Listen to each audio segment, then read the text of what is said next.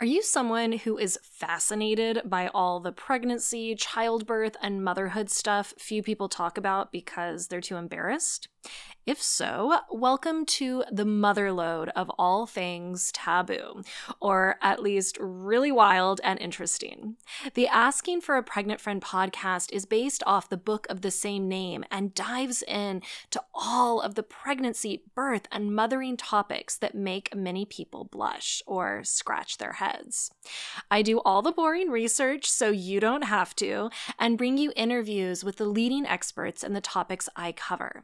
I also share all the things about myself, Bailey Gaddis. I'm all about TMI. You'll also hear stories from brave women who gave permission to have their stories shared. So come along, my friend, on a journey into the beautiful underbelly of making, growing, and raising babies. Whoa.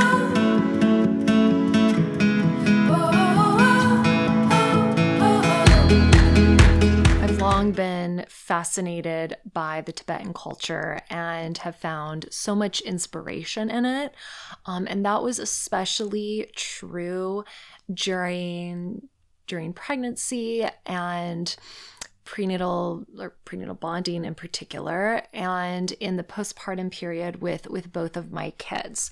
So regarding prenatal bonding, which is essentially the idea of connecting with your your child before they're born, the the Tibetans have the belief that you must fill your baby with with love before they're born and this helps to ensure that that they enter this very strange new world with deep reserves of assurance and comfort that can soothe and support them as again they they adjust to life outside of the womb.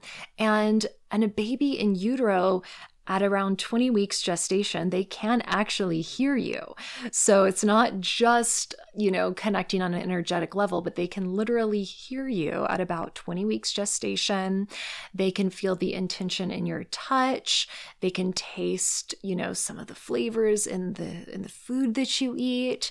And again, going back to that energetic connection, you know just focusing on sending your your baby love and light it it does something it makes a difference and this is also really helpful because number one, this prenatal bonding will make your baby feel like less of a stranger.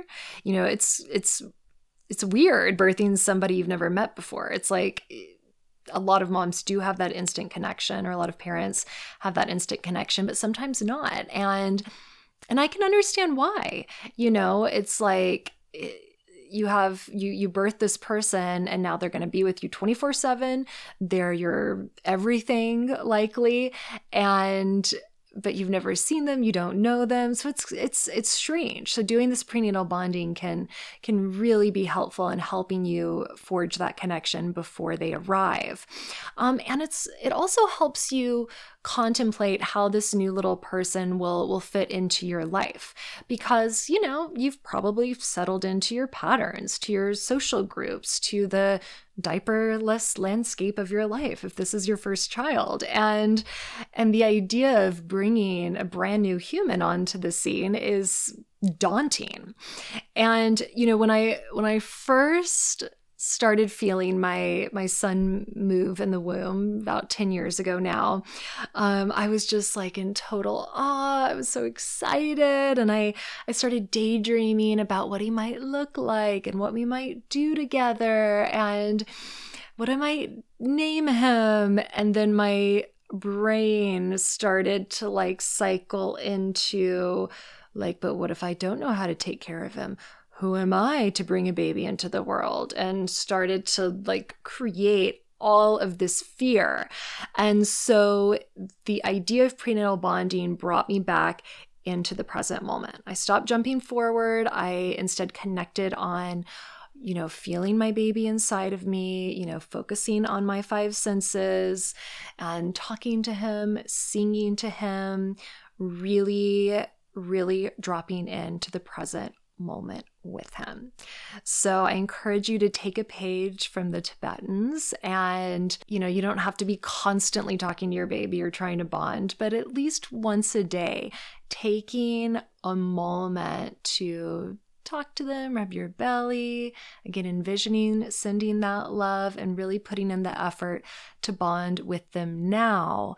So, again you're you're a step ahead in regards to bonding once they're they're out in this world all right, the other thing that I so love about the Tibetan culture is the the emphasis on rituals. And so the Tibetans they believe that the spirit of their culture is passed through the rituals of childbirth. And and so they partake in these rituals so their their heritage is passed from generation to generation. And they do things like chant affirmations, burn incense, beat drums and cymbals, receive blessings from monks. And there's this really auspicious nature to these rituals and and they serve to enhance the belief that that women have this this heightened connection to the spiritual realm during pregnancy and especially childbirth. And and they have these ceremonies that support mothers to be in in heightening that connection with the um, kind of the spirit realm and with their higher power in particular. And unfortunately, in at least the American culture, um, that type of ritual isn't awfully firmly embedded. I mean, of course, there's some communities that have beautiful rituals, but it's not necessarily something many of us are are raised on. So, but you can change that. You can change that, right? So you can start to infuse, you know, these really beautiful rituals to help to connect you to this higher power, to the spiritual realm during your pregnancy by reciting really beautiful affirmations uh, you know, listening to really beautiful chanting or even doing chanting yourself. Um, finding little little tokens of love that can represent you know your your love for your baby like a special rock or shell. And every time you touch it you know just think about that connection with your baby. Um having you know really aromatic scents.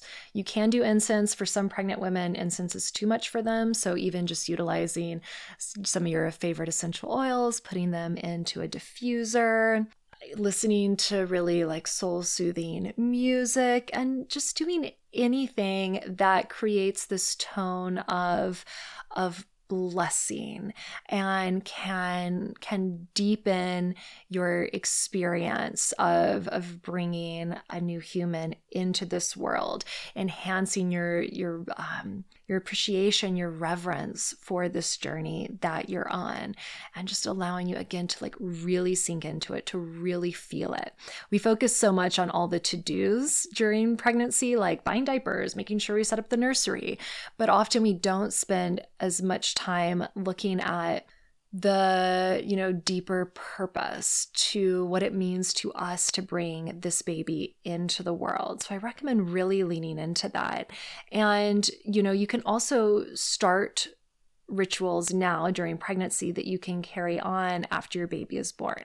You know, for example, you might have a ritual of, you know, going on a, a really early morning walk every day and really just like tuning into the nature around you. You can start doing that with your baby if they're an early riser, just them on that morning walk, or even just like getting a hot cup of tea and just watching the sunrise. It doesn't have to be a ritual at dawn, obviously, it can be any time of the day, but creating this one ritual or at least one ritual that you do every single day. And even if it's just for like five minutes, that's your time to drop in and to connect with your baby, whether they're still in the womb or out out in the world. Um, and yeah, to just really allow it to strengthen that bond. And one of the rituals um, a postpartum specific ritual that I was really drawn to and I practice with my daughter. I wish I did with my son. Um,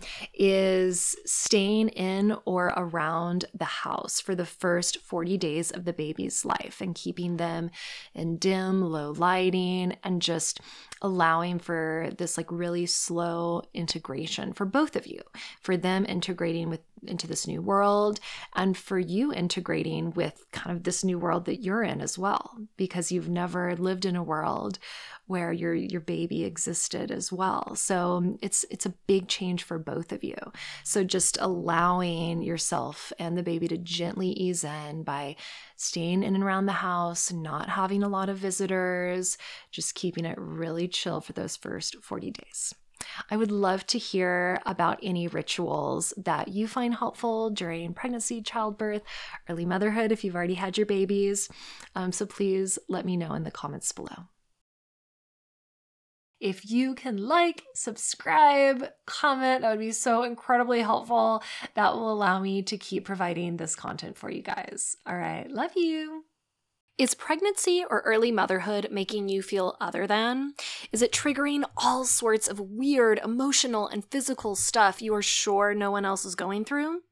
If so, get your copy of Asking for a Pregnant Friend 101 Answers to Questions Women Are Too Embarrassed to Ask About Pregnancy, Childbirth, and Early Motherhood.